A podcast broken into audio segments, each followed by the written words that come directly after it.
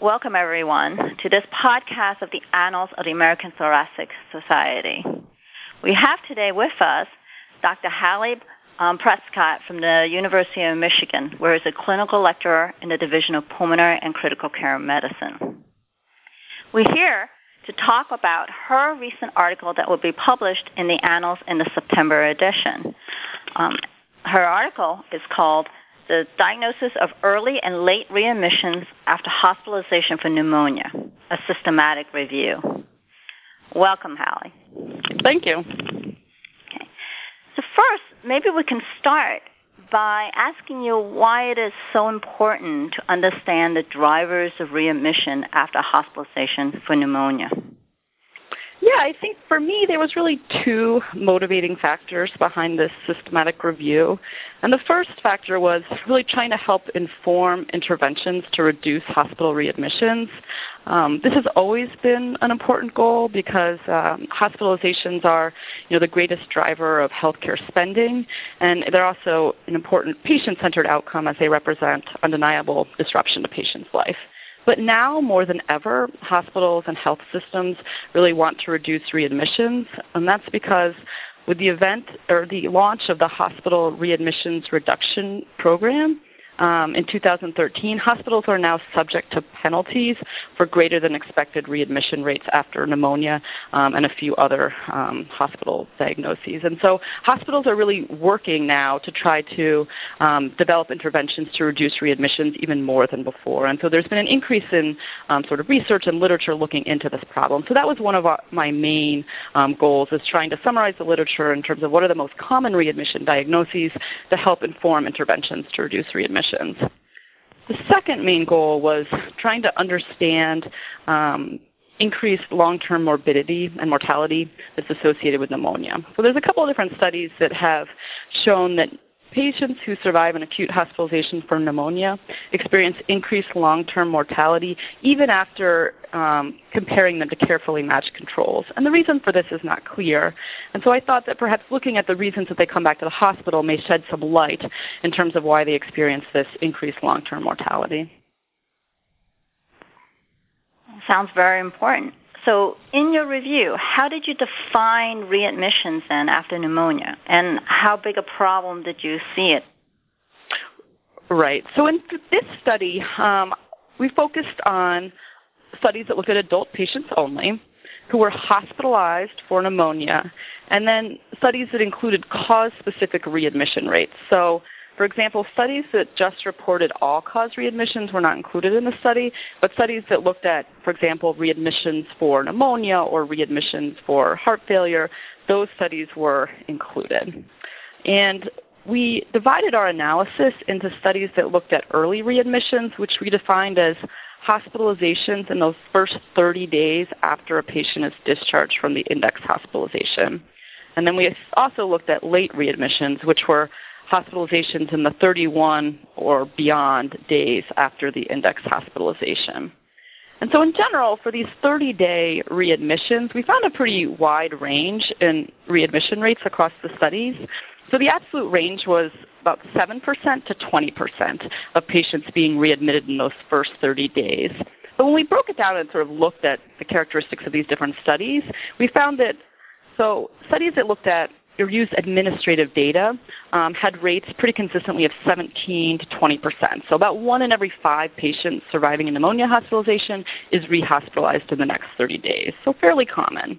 And then looking at studies that used chart review um, to assess um, hospitalization, the rates were a little bit lower and varied more across the studies, which makes sense because they were also smaller studies. The pooled average across these studies using chart review was about 12%, so one in every eight patients. Um, but then when we looked at a smaller subset of just studies that were done um, in the U.S., the, the rate was about 16%, or one in six patients, so getting closer to what we found in the administrative data.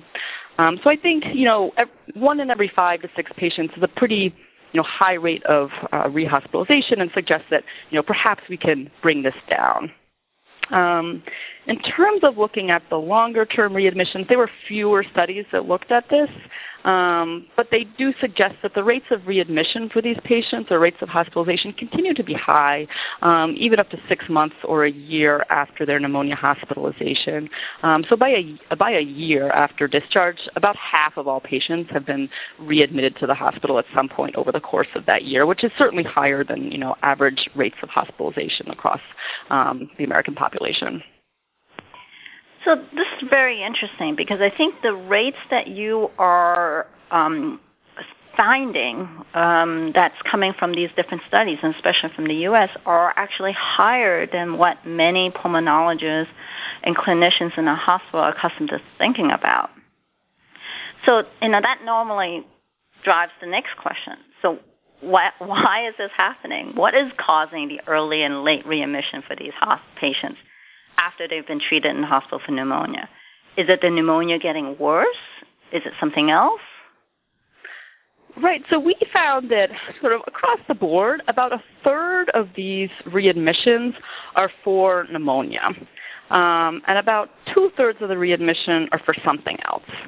So for these third of readmissions that are for pneumonia, unfortunately, a lot of the studies they, they just don't really answer that question in terms of is this um, incomplete treatment and relapse or progression of the initial pneumonia versus is this a new pneumonia? And I think it's a really hard question to answer just because a lot of times, you know, we don't have a, you know, for example, a microbial culture result in pneumonia. A lot of times we're just treating empirically. And so it can be hard to tease out whether this is a new pneumonia or progression of the underlying pneumonia. And really none of the studies we looked at unfortunately answer that question. So I think that's something that's still sort of up in the air in terms of what are these you know, hospitalizations for pneumonia in these 30 days after a pneumonia discharge.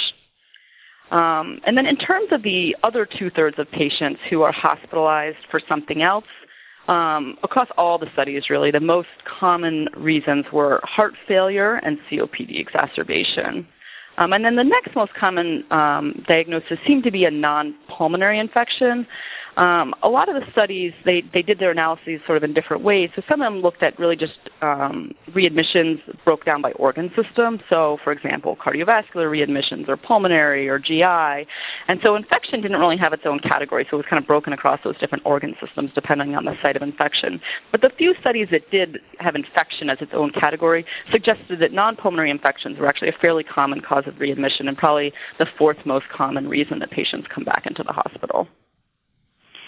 So this is very interesting. I mean, you just mentioned that up to one out of five or one out of six patients hospitalized for pneumonia in the U.S. might get readmitted, and that um, about a third is to pneumonia causes, and then the rest may be for non-pneumonia causes. And you also mentioned that you know we may be getting penalized now for these readmissions. So obviously, a lot of the clinicians in our um, audience are going to be paying more attention to what happens to these patients. And they and their administrator are going to be wondering about how to reduce that rate of readmission. So, what are the potential implications then, based upon your findings, for how clinicians can think about ways to reduce readmissions after pneumonia?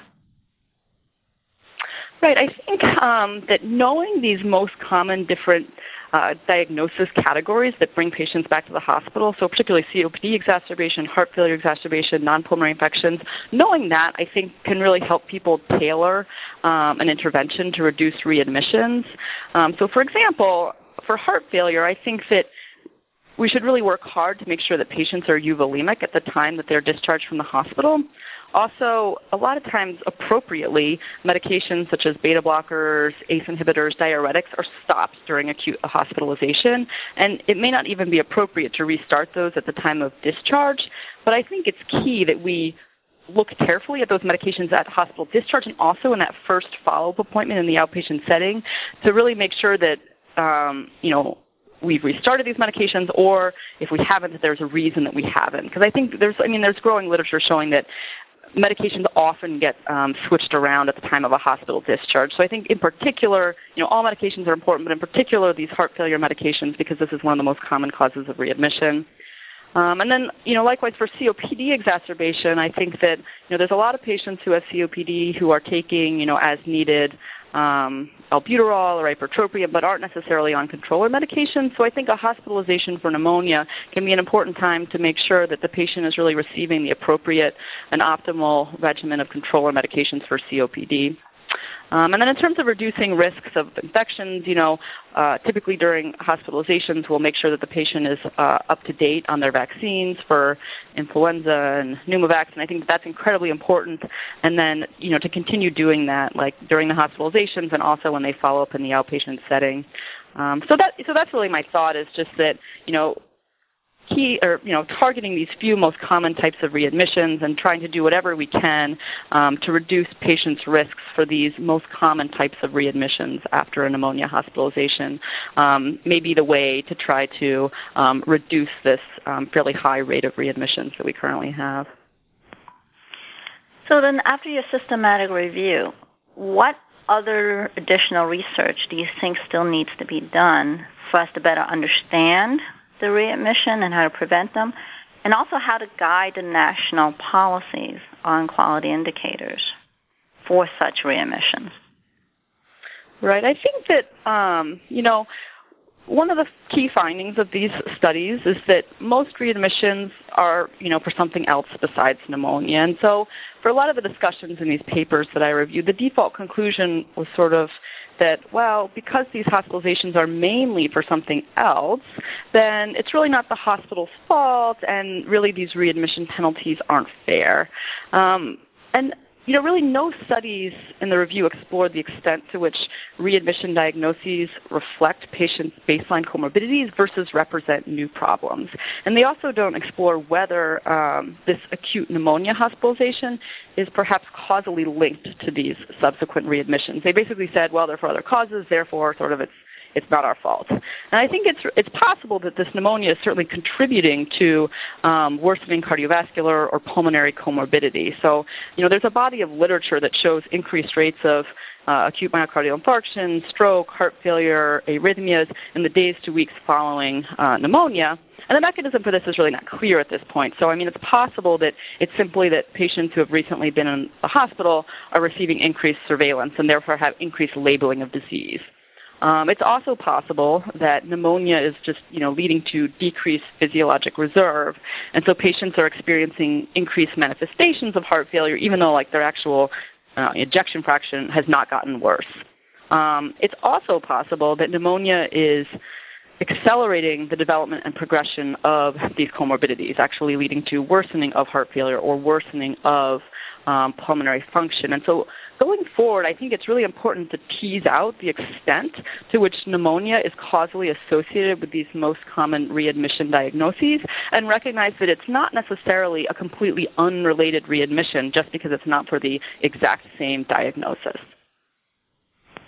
So this relates a little bit to one of the second goals that you had mentioned at the beginning of the podcast, that you were interested in the long-term outcomes um, and the trajectories of these patients if they were to be readmitted for pneumonia, um, or if they actually get admitted to the first hospitalization for pneumonia. Could you just elaborate a little bit on um, what you mean by that and how a patient's course might change with acute critical illness? Right. I think that yeah, we really um, a lot of these studies, there hasn't been, you know, a careful consideration of what patients' comorbidity profile or healthcare utilization was prior to the acute pneumonia hospitalization.